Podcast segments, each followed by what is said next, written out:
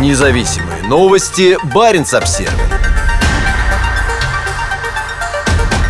Опубликовано видео испытания американской крылатой ракеты в небе Арктики. 9 ноября авиакрыло специальных операций США успешно испытало новейшую систему вооружения Rapid Dragon у берегов Северной Норвегии. Сброс комплекта с крылатой ракетой большой дальности GASSMR с борта самолета C-130J «Геркулес» стал первым испытанием системы Rapid Dragon «Стремительный дракон» в Европе. Военно-транспортный самолет вылетел с британской авиабазы на север, где провел испытание системы сброса боеприпасов на поддонах в рамках учений Этриос, проходящих одновременно в Норвегии, Польше, Румынии и Великобритании в сотрудничестве с подразделением специальных операций США в Европе. Район, где прошли испытания Rapid Dragon, является частью полигона космической обороны в районе острова Аньоя и находится примерно в 300 километрах за полярным кругом. Это не сигнал России или какому-либо противнику, рассказала Баренц Обзервер капитан армии США Маргарет Коллинс на прошлой неделе, когда об этих планах стало известно. Расстояние от этого района Норвежского моря до баз российских атомных подводных лодок на Кольском полуострове составляет около 650 километров.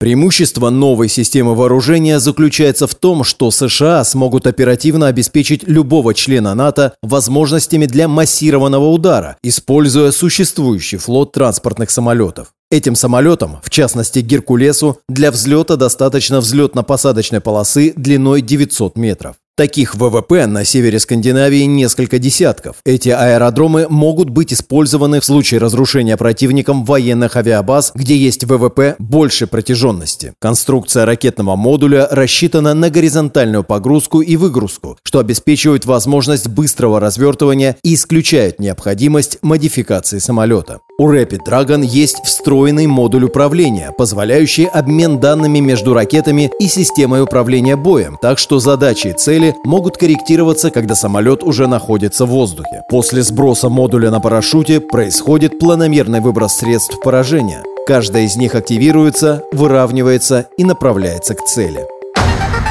Независимые новости. Барин обсервис